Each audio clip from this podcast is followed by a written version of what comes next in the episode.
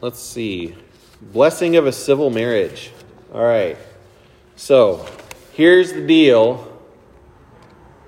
You don't you don't actually have to get married in church. And if you get married in the court, it's just as valid as if you get married here.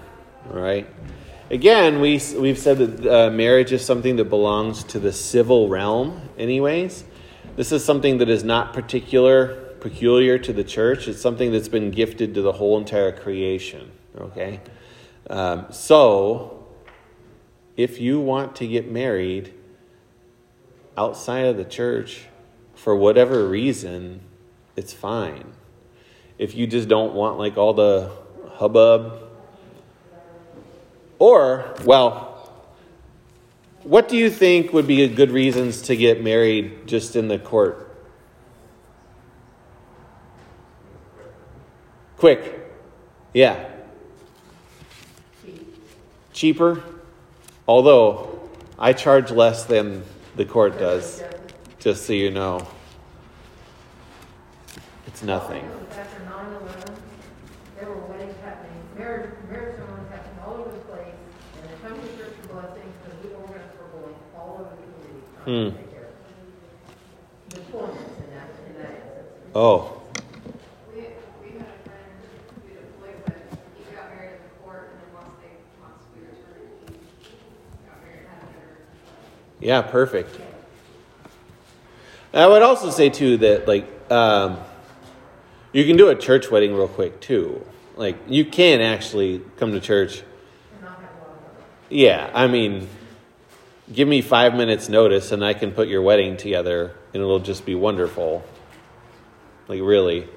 Um, the the problem is you you won't when you have to buy like fifteen cakes or whatever and I can't I can't guarantee the rest of it. But you can't have receptions right now anyways, so it's just fine, right? But um, yeah, so yeah, I think for reasons of yeah speed. Um, a lot of times, well, I always have this fantasy. I've never had it happen, but if you, if I did run into like a cohabitating couple who wanted to get married, uh, but had like a you know one of these insane engagements that was planned to last for three years, I think I would say like you really just need to go to the courthouse and get married. Stop pretending, get married, and then we can work on the other stuff. You know, and I think that would be a perfectly righteous thing to do. So, um, yeah, I I found myself like well, I think that we had the perfect wedding, and we were told so, and it was it was awesome. But part of me does kind of wish like that we would have just like done it on the down low and like not ever told anyone or anything. I don't know. There's something interesting about that. Uh, so, and and like I said, the people that I've had who have like walked out on me for wedding stuff, they still went and had like other actual big ceremonies. It's just not here. Um, so, um, yeah, I, it, it, civil marriage, and again, this is it. Really is the cornerstone of of society. Like you got to have moms and dad raising kids, or else it doesn't work. Um, uh, Have you ever like met people who grew up in an orphanage? Is is this a good thing or a bad thing? They didn't like die on the street corner, but it it can be a fairly traumatic life. Um, a couple of years ago, Concordia Selma, which just closed last year. Um, about 10 years ago they bought there was an adjacent orphanage that they had bought because it just like wasn't in business anymore. So we don't have orphanages anymore because abortions have grown so much. So it's ooh, it's weird. Um, but yeah it's it really is it really is a like the basis of any civilization. Um, all right, let's look at this. And I apologize for the excessive amount of toner that was, used on here. I didn't have time to trim off the edges. Uh, these are not budget conscious copies right here. So.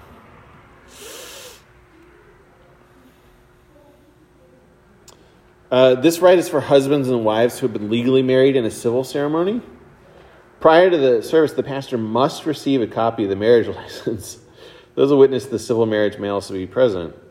So again, now there are there. I don't know if you guys have run into this, but um, it's especially mostly a hypothetical scenario with older people.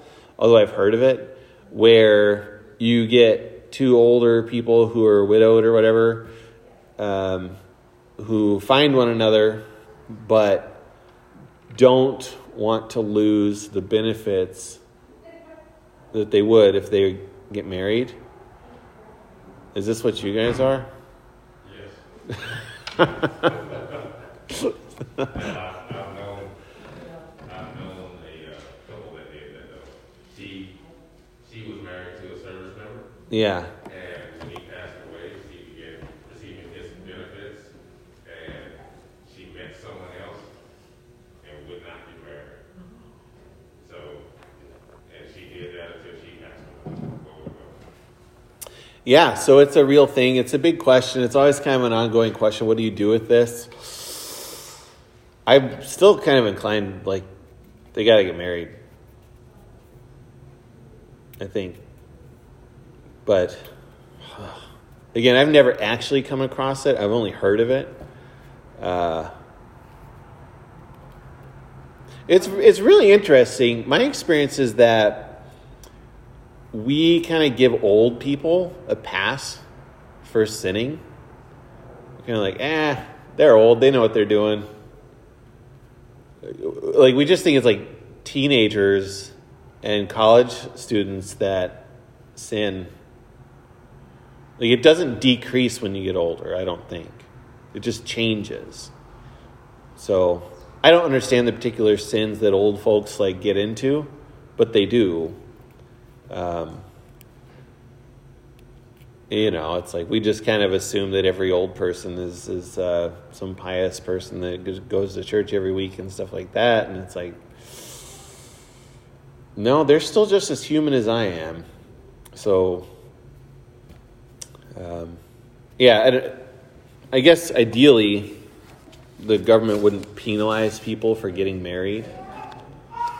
So and I don't know what all the reasons are behind all that stuff, but but I have seen that several times, and um, yeah, I mean, in the case of like ex, or widow or widowers of the military, you know, not only do you lose the pension part of it, but you lose all basic medical coverage, you lose the ability to shop at the kids and concert, you lose everything. yeah. I guess I'd like to know why that is, you know, and if it's assumption that the new husband is actually going to care for his wife, then like yeah, why do you need all that stuff anymore, anyways? And but That- for a lot of cases, the the military health coverage is a lot better. better. And we can get And for people who are already suffering financially, older people on very, very limited income, it does make a difference. It can make a massive difference. Yeah. Yeah, that's awful. That's a bad bad spot to be put in. Yeah. Seems like you should be able to fix that. You would think they ought to put about five 65-year-old housewives around the table and give us three days, and we can take care of that. All right. I'll uh Can you arrange that? Or is that Which one of you can arrange that? Okay. Good. Um, let's see.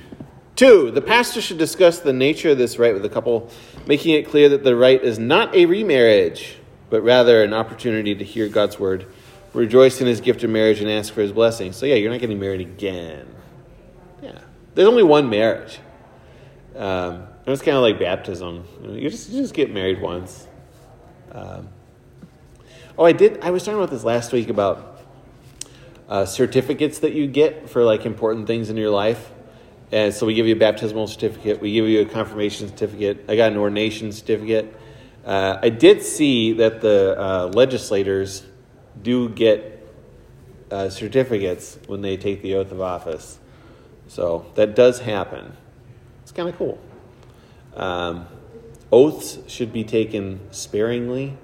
Uh, yeah, you don't want to like. Also, I saw this week that we swore seven people into the Space Force here. So the Space Force is in Anchorage.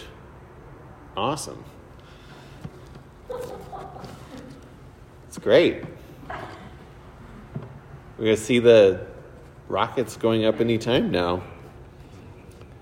Uh, three, the rite of blessing of a civil marriage is designed for use at the beginning of the divine service or daily office, just like a normal marriage. It may also stand by itself as an independent order of, service. If the rite's used at the beginning of the divine service, it comes before the entrance psalm or uh, entrance hymn. It's, so it's just it's the first thing, and it's great. Now you're gonna have like you're gonna have a problem if this is like the late people because um, there are the late people, and yeah, it's kind of fun because you can see people get, you know, you get shuffled around pretty quickly with our current seating arrangement, our government prescribed seating arrangement, and uh, yeah, it, it's it's great. So the, if you're late to church, you want to be on time or early for your blessing of your civil marriage. Okay, just so you know. Uh, not during Holy Week. So, because of the solemn nature of Holy Week, it's inappropriate to schedule this rite during that time. You got to wait at least a week. Uh, when used within the divine service, Holy Communion is offered to all eligible communicants and not to be limited to the husband and wife or the witnesses. As in all worship in the house of God, the blessing of a civil marriage invokes the presence and blessing of God, which is what it does not do in the courts. You know? Um, although there is a lot of God talk in the court, isn't there? It's very strange. I think it's strange. Like, why, why does the president swear an oath on the Bible? That seems weird to me. Anytime I see politicians talking about God too much, I'm immediately suspicious because they have actual they have an actual basis for what their job is. And it's not because God, okay? It was like it was weird when a, when we would go to the March for Life in Washington D.C. Hundreds of thousands of people uh, marching and again, not a single broken window somehow, but uh, all the politicians would get up and they would just talk about like, well, God wants to do this and that, and I'm like, you should not have to invoke God to convince people that murder is bad, right? Like that's just kind of a thing. You, all human beings have these rights, and one of them is to not be murdered. You know, well, duh. I don't know. We, whenever I see too much God stuff in politics, it just uh, it seems like they're they're fumbling a little bit on what they're supposed to be doing.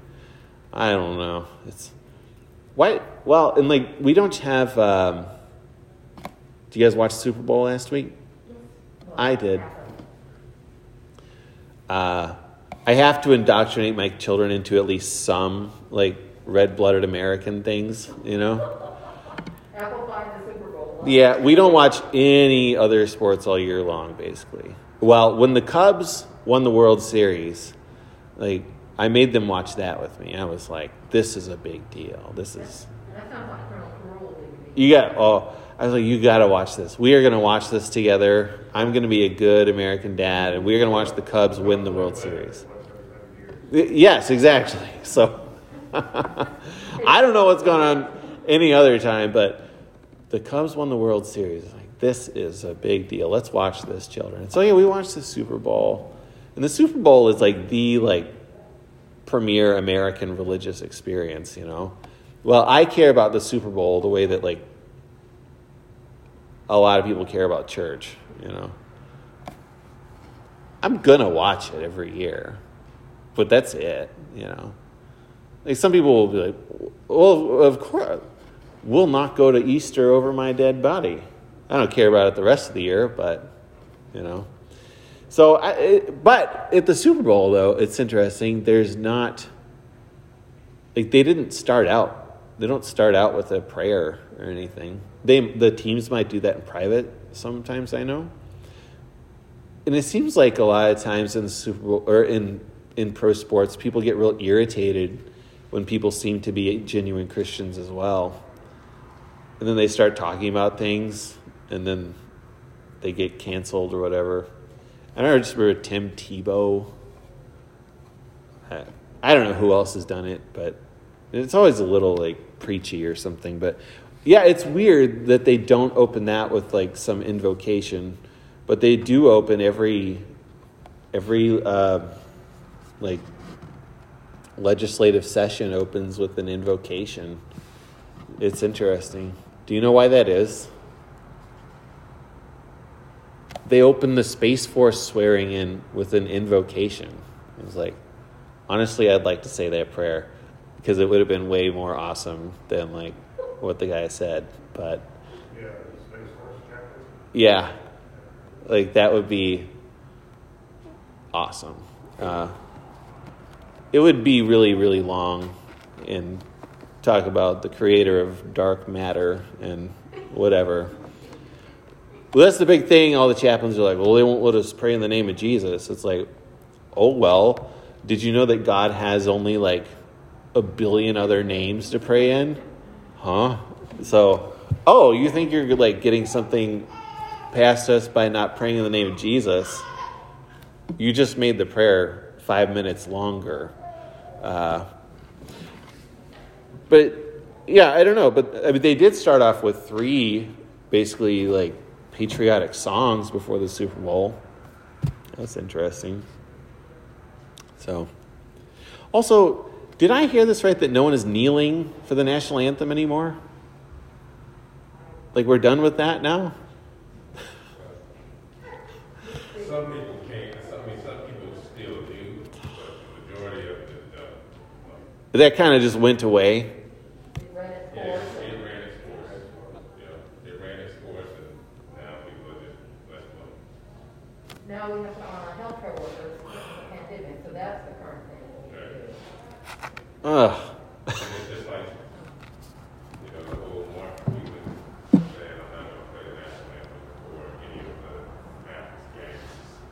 You know, What you just did. but the NBA, no, no, the NBA said, well, he received a bunch of backlash from that. Yeah. Like, and the NBA said, we have an agreement that the national anthem, whether you stand for it, sit for it, whatever else, it will at a minimum be played prior to every game. Huh. That's one of their rules, so he can't go against that, so now he plays it. Now, there are still teams, some teams stay in the locker room while it's playing. Oh. You know what I mean? They, they still have that, that freedom to do that. Yeah. Um, but you just don't see, it's not headline news, non news anymore, because it's, it ran its course, like that's all. I mean, is it because Trump like is out of office? Yeah. Oh. It, it's just, it just ran its course, like, that's not, that's not the, the, the highlight news anymore. Yeah. You know, it's just, it's just, that's, that's, Pandemic took. Well, it's so, and that's the thing about like being devoted to all these things that we get so divisive over and hate people on this side or that is like you're gonna forget about this in a year. Yeah, I know it's crazy. Uh, I mean, it's seriously like with this whole impeachment thing. I was like, oh yeah, that's right. That that happened. Oh, it's been a month. Oh, that's. I already forgot about that. You know. But so if we actually devote ourselves to things that matter, I think that would be good for us. The problem is we treat everything now like entertainment. And I'm interested in something for like while I'm watching it, you know. We watched The Dig. Anyone seen this? It, uh, it's on Netflix. It's like the perfect intersection of me and Ellie's interests in what we want to watch. Yeah, basically right before World War II. Oh yeah. So guess what? I was already in- interested in this archaeological stuff in Sutton Hoo. You know about this? You know, in uh, 1938, they dug up this uh, Anglo-Saxon ship burial on this lady's property. And I've always been interested in it. You see it in your like history textbooks. This mask that they found is just it's made of gold and it's just 38 foot long ship, you know, in the middle of a field, buried with this like Anglo-Saxon king in the middle of it. But then it's actually this like English story about you know some rich lady and and it's like Downton Abbey but with archaeology. And so oh, it, Oh, the dig, yeah. Oh, it's awesome. But like, I'll care about that for you know about two more days, maybe. You know, there's just nothing endures anymore. There's nothing that. The only reason why like Marvel endures is because there's like 400 of those movies, and they have to get you with each new one, right? Uh, it just it's crazy. Everything is just so transient now, and just it it all fades so quickly. Yeah, even something like this whole national anthem weirdness. So, um, yeah, let's let's actually be devoted to things that matter, uh, or else nothing matters, and they'll take it away from us. Um, so, I, I think the church actually does matter, obviously. Um, can you can you even imagine in like two years, maybe, like all this COVID stuff, we will not remember any of it.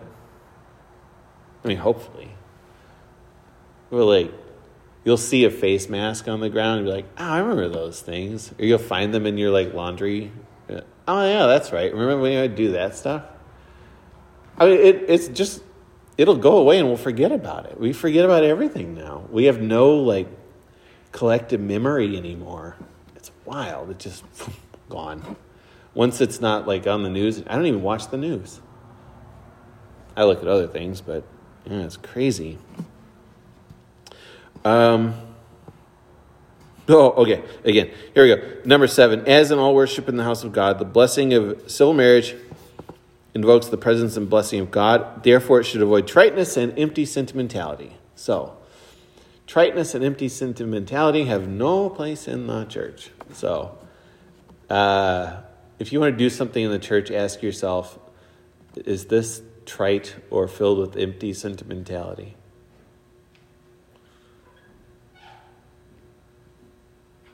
You know, your mileage will vary on whether you're able to judge those things. Um,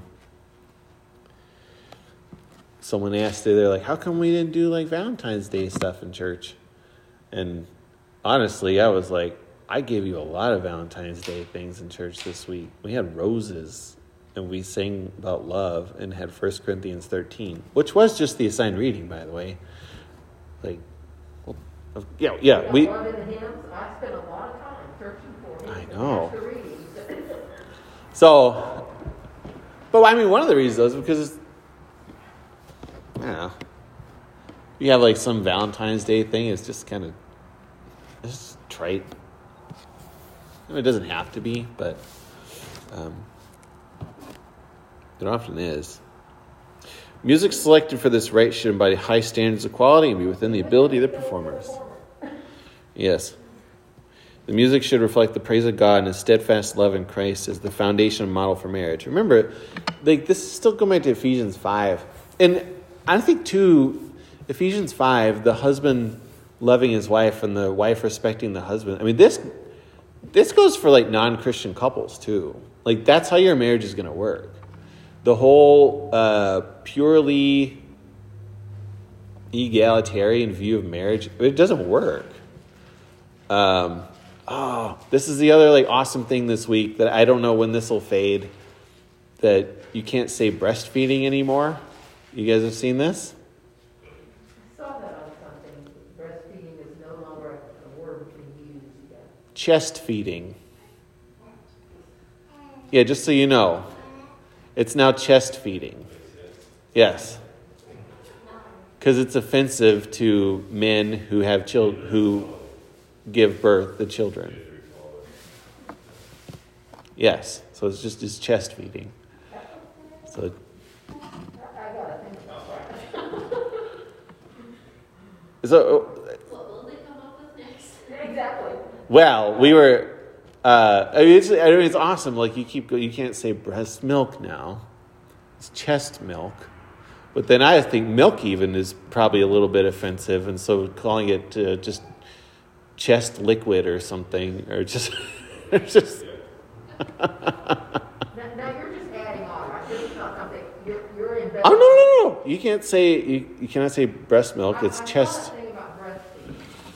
What happens if you say it? Um, the men who are chest feeding their children will get angry. I guess I don't know. It's harmful to the men who are chest feeding. Uh, yeah, I mean it's. But really, uh, Ephesians five. This. There, I mean, this is like, this is like so far long ago, a couple years ago, there was this like, uh, I think they were on Oprah when Oprah was still on, so that tells you how long ago this was. But there was a, uh pregnant man, the pregnant man. It was like the first like kind of like big thing. Do you remember the pregnant man? I mean, this must have been 2008, 2009, and he was on Oprah, and it was just so confusing seeing the pregnant man and his wife, who was actually a man or a woman. I I can't remember.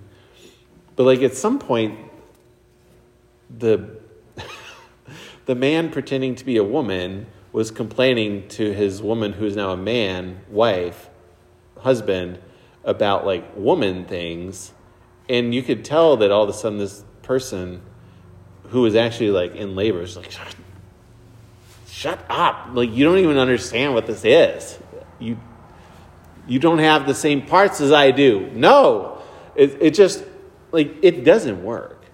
It does not work. Now, I'll tell you what, though, like, the encouraging thing is that, like, as much as they try to push this on us and tell us that this stuff is normal, it's not. And I can tell you this because whenever I go to my kids' school, do you know what's happening there? Like, the boys are still idiot roughhousing boys, like playing whatever chase football they're doing, and the girls are still like playing cheerleader all together. And like no one is teaching them this. It's just in them. They're different. And they're different in a good way. Uh, Adam is not okay on his own. He needs his Eve, right? And and Eve in some way completes him. Like this is all they, work together. So this is called complementarianism, and apparently it's like controversial in some circles. You know, um, I, this is being broadcast on Facebook. I don't know if we're going to get canceled for going against community standards for any of this, but it's it's wild. It's just you gotta have like the husband and the wife are very very different, and when you want to pretend that they're the same, like it doesn't work. And and again, this is not to say that like the husband has to do the hard sweaty things and that the wife does the things that smell good or whatever, but like they're very different. And and that's just the way that God made us. And it's actually really beautiful when you see it working.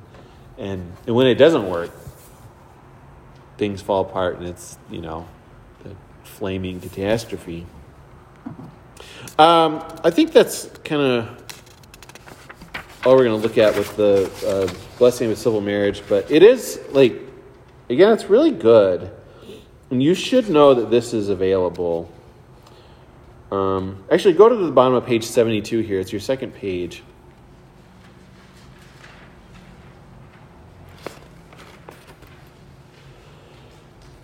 Like, we are not going to look down on you if you go get a courthouse marriage and want to come have it blessed in church. Like, that's not the thing that we're interested in doing. And, um, yeah, so like, you can totally do this. We have it's we have a rite prepared for it, and not because we like don't like people that do this. We actually want to affirm the gift of marriage. Uh, so the bottom here, yeah, dearly beloved, our Lord and God established marriage when He created the heavens and the earth.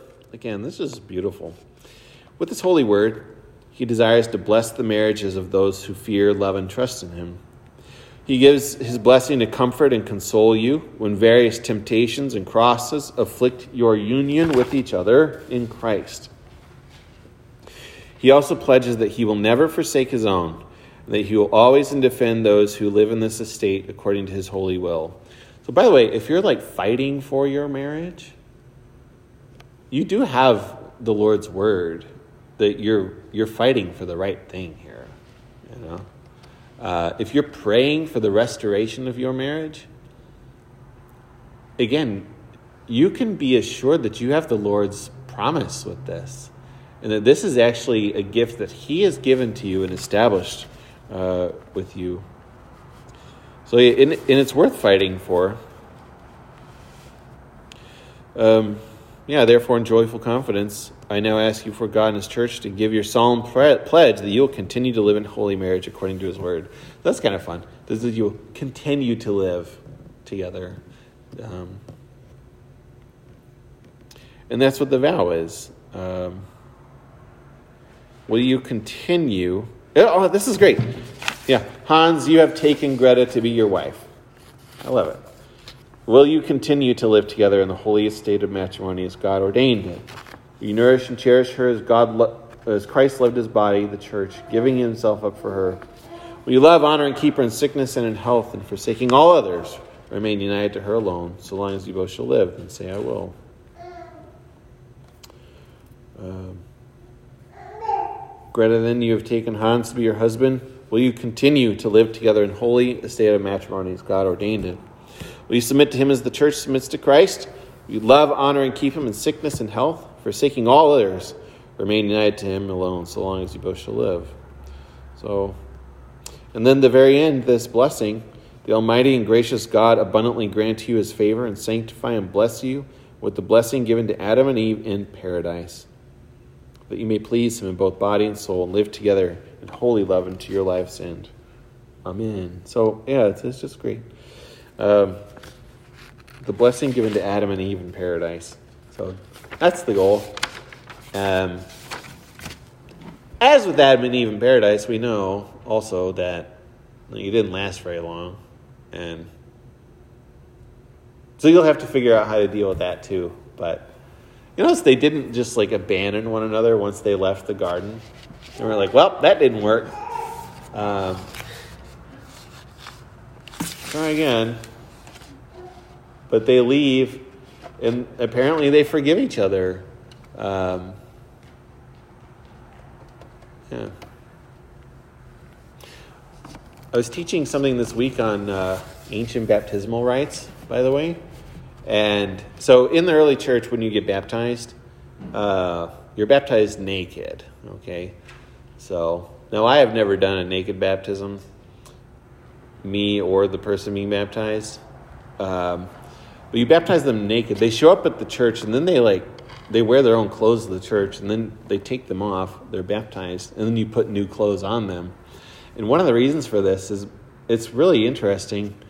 In holy baptism, uh, Eden is being restored, in which they were naked and they were not ashamed. Uh, it's really, again, I don't even know how you would be able to do this. I'm I'm not mature enough for this. Uh, but yeah, there's that thing. They were not ashamed. And so afterwards, they clothed themselves. So it's just Adam and, Adam and Eve are the two, the only two people on the face of the earth and all of a sudden they're ashamed. Like who? Like no one else is going to see them. You know, they're they're afraid of one another. They're afraid of God and they're afraid of one another, and that's how we find ourselves today. And what does God do? He actually restores them. It's interesting. He doesn't just say, "Well, come on, guys, get over it." Uh, he provides for them. He makes them clothes. And this is the first animal sacrifice in the Bible. He makes them clothes out of animal skins. So I think this is where the universal practice of sacrificing animals for sins come from. God is the first one who does it. So anytime we have any sort of sacrifice, this is coming from actually the example that the Lord gave us that for their sin they had to be covered with something that would last. Fig trees won't do. Uh, fig leaves are really big, but you're not going to attach those things to yourself in any meaningful way that's actually going to like cover you up. They can get really big. I don't know if you've seen fig figs, but uh, we had them in North Carolina. I don't know if you have figs in Georgia. Yeah. Yeah. But but anyways, it's uh, yeah. The Lord actually gives them something something different and something that they can work with. So he sends them forward instead of backwards. That's that's an interesting thing. And then they have to learn how to live with each other, and they do, because they keep having kids. So, all right, let's look at anniversary affirmation of holy matrimony. Uh, this is something that we had a couple, a couple two months ago with the Lamperts. I really, really do encourage this when people have like impressive anniversaries. Um, how long have you guys been married? Like eight years? Well, that's pretty good. So maybe when you get to 10 or I don't know,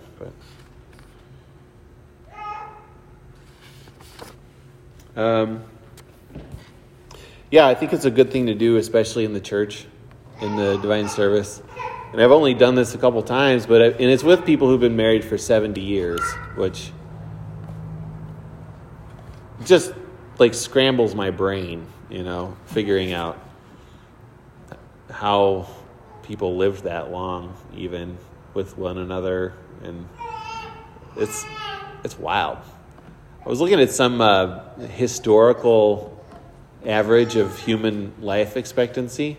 And like up until like the 1800s, the it was about 40. Like people weren't used to living that long. And it was really only within the last like 100 years that people started living long. And uh, I think we've been doing pretty good at it, but it's wild. And I know that like a lot of that is because of the um because babies died a lot, but I'm fine living in a world where like the average age in America is 79 for death. It's 82 in Canada. I don't know what they're doing different there, but um, yeah, it's it's like wow. So it's an interesting thing to have to learn to deal with that, with living longer. What do you do with all these old people? How do they how do they make it? Um, you know. Um, yeah, this is great. Uh, anniversary or affirmation of holy matrimony. So again, this is something that you can do. Um, my parents did this a couple years ago. I think there was their 30th anniversary, maybe 35, some something. I don't know, but it was also like when my dad was dying. They did this. He's still alive. He's having invasive shunts put into his eyes this week, which sounds about as fun as it sounds. Or, I mean, the doctor told him that some people it feels like barbed wire in their eyes, and other people it feels like an eyelash. So, yeah, it's pretty crazy. Keep my father in your prayers if you'd like. His name is David.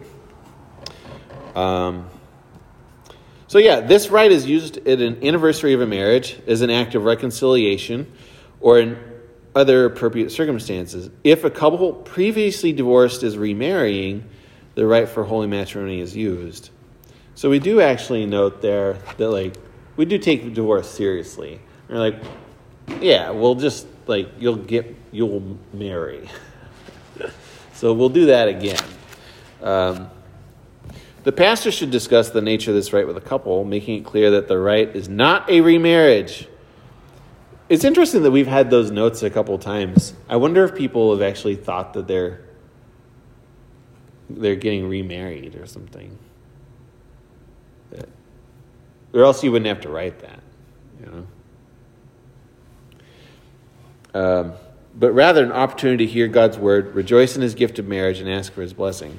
Yeah, well, that's good. If this is used as an act of public reconciliation, individual confession and absolution may be used in pastoral care prior to this rite. Uh, the rite of anniversary or affirmation of holy matrimony is de- designed for use at the beginning of the divine service or daily office. It may also stand by itself as an independent service. Well, I did put it before the prayer of the church, by the way, but that's like normally when you have a bunch of stuff. There's a natural break in the service almost between the service of the word and the service of the sacrament. And that's normally in the old times when you would throw everyone out of church who wasn't taking communion. You'd, you'd usher them out, lock the doors, and say, We'll catch up with you in a little bit. Um, but yeah, it's. Yeah. Because of the solemn character Holy Week, again, we're not doing it there. And then everyone gets communion at it. Um,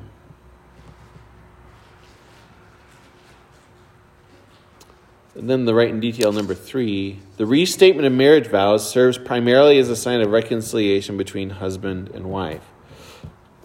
These words may be modified if the husband and wife wish to re- reaffirm their marriage pledge for other reasons. So this is, I mean, it's really interesting. Oh no. We got an upside down page here. Friends, if anyone like wants to donate a new copier to this your dear congregation, that'd be fine. Uh, but yeah, it is. It's interesting. This kind of assumes that it is uh, an act of reconciliation between the husband and the wife. And I, I mean, I don't know. Um, where, when do you think an act of public reconciliation would be useful for a conflict between a husband and a wife that has been resolved? I mean,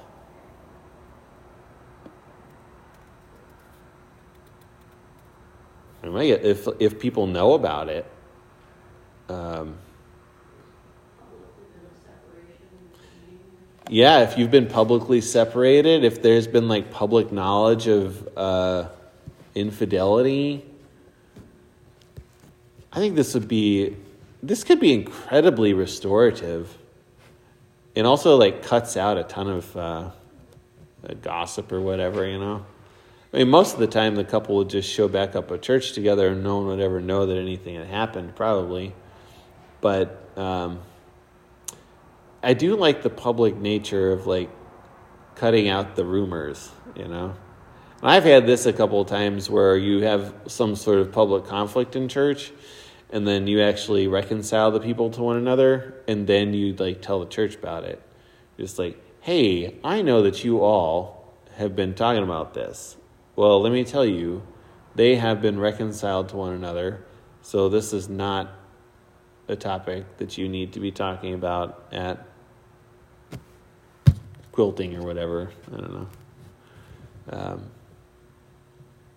churches can have all sorts of like legitimate gossip dens, you know. Uh, it's, it's good to just cut those things off, but. Um,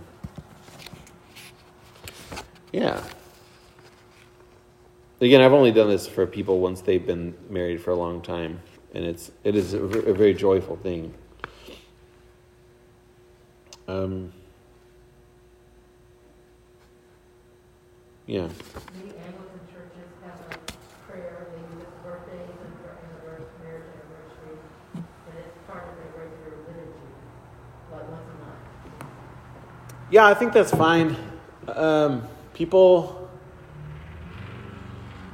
I've- have our roster in our newsletter, where things. yeah. The one thing I I I, uh, I hate making uh, announcements or like announcement prayers, you know. And you you've surely like seen this in churches or like. And today we pray for Alex Smith, who, yeah. for Mike, someone who is having uh, problems with his bowels recently, who is he's been to the doctor this week, and they did an invasive um, stool collection, and he's waiting for the results, which will come back on Thursday. Uh, so keep him in your prayer. You know, it's like oh. The the Anglican churches that I know, it, it comes, it comes before the prayer of the church, prayer of the faithful. Yeah, I think, and I think it's it's also good to like tell people who the people you're praying about is. So, yeah, that's all. I don't know. I've heard of a thing in the my friends who converted to Orthodoxy have this thing where like they celebrate everyone's birthdays, and like apparently shout Axios, Axios, Axios afterwards, and he's like, "Long life to you." Sounds kind of fun. Um, you know, we celebrate uh, kids' birthdays once a month, and if we remember, um, but yeah, maybe there's something you can do for other people. I don't know. Well, the, the people, like the pastor asked, this month, anybody celebrate birthdays, anniversaries, and the people are, are actually there and come to the front. It's not like there's just Oh. names that you don't know. So it's an actual like right where they come up, and oh, Yeah. well, that's kind of cool. I like that. It's not, but then the problem is like there's a lot of people who just like don't want to do that. Right, We're like- do that, well, then they don't. Like you've been to churches that uh, interrogate visitors after service or like during service, and you're like, I hoping that the guy doesn't see you, you know, or else you're gonna have to stand up and tell everyone who you are and where you're from. It's like, I don't like doing that. I mean, does anyone like doing that? I don't mind at all. Oh man. I've met interesting people who say, oh, you're from wherever, my, you know, grandmother was there. Sometimes if there's someone that I know in church, I will like tell people where they're from afterwards or something. But ah, ooh, yeah, that's that's a little. That's a little. Some people just don't want to do that And they don't have to. um, unless the pastor goes around and singles everyone out. Or this church that we've visited in Hawaii, they give you a lei when you come in if you're a visitor, so that everyone knows the whole entire service that you are a visitor. And uh, I was not being enthusiastic enough during the singing section of the service, and was actually like singled out by the like worship leader to not hate on their worship because they're filled with joy. And I was like, not hating, uh, don't like clap my hands. That's it. You know, like, ugh, ugh. It was like a, you got this like target on you for being a visitor. Which I mean, let's be honest. Like the visitors already have targets on them, anyways. And then you're like, yeah. and then and then afterwards, everyone gets them. So even though I didn't introduce, maybe if I introduced the visitors and told everyone where they're from, they could run away quicker. I don't know, but I don't know. I mean, I probably am more on the like I want to stand up and talk to every single person there, but um,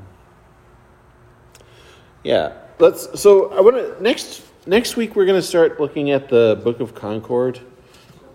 Um, I have a oh man, I have it in my office. Uh, schedule for reading. We're just going to read the whole Book of Concord during Lent and talk about it on Sunday mornings. How many of you guys have a Book of Concord at home? Good, good. have it. I I don't think I do have one. Okay. It's not out of the box yet. Well, you can borrow one. We have we have uh, several of them here that you can borrow. Um, we'll start looking at that on Sunday mornings, and look at the whole thing during the month of Lent. Um, there's about 20 pages that we want to read every day, uh, which can be kind of a lot. But if you get behind or whatever, don't worry about it. I'll just tell you about what it all is, anyways, on Sunday morning. So it's a it's a wonderful thing to actually read and know what your church confesses, um, and it's actually just really fun to read too. So um, there's a lot of different genres in there, but uh, that's what we're going to do during Lent for our Bible studies. Um, yeah, so we start off with the three ecumenical creeds and the small catechism. So that's the assignment for day one. And yeah, I don't know if you ever just sat down and read the whole small catechism, like just one, just in one sitting. Yeah, I I never have either. It's more just something that you use, you know. Yeah, like the, but it'll be interesting to sit down and just read the whole thing. Uh, very, yeah. Read the preface to the Small Catechism. It is illuminating. This is where we tell you that like you shouldn't feed your children or your servants unless they have uh, recited the Ten Commandments, Lord's Lord's Prayer, and Apostles' Creed before every meal. And I don't know what the age threshold thing is on there, but some of my children would have been starving by now, or, they would have been taken away from me. So, yeah. So yeah, if you have an effort, if you have an anniversary, or if you have some sort of conflict that you are uh, that you have worked on. By the way, talk to the pastor before you get around to filing divorce papers. Like you should come talk to me before then, okay? Not like after. So because odds are we can work on stuff and make it through things together.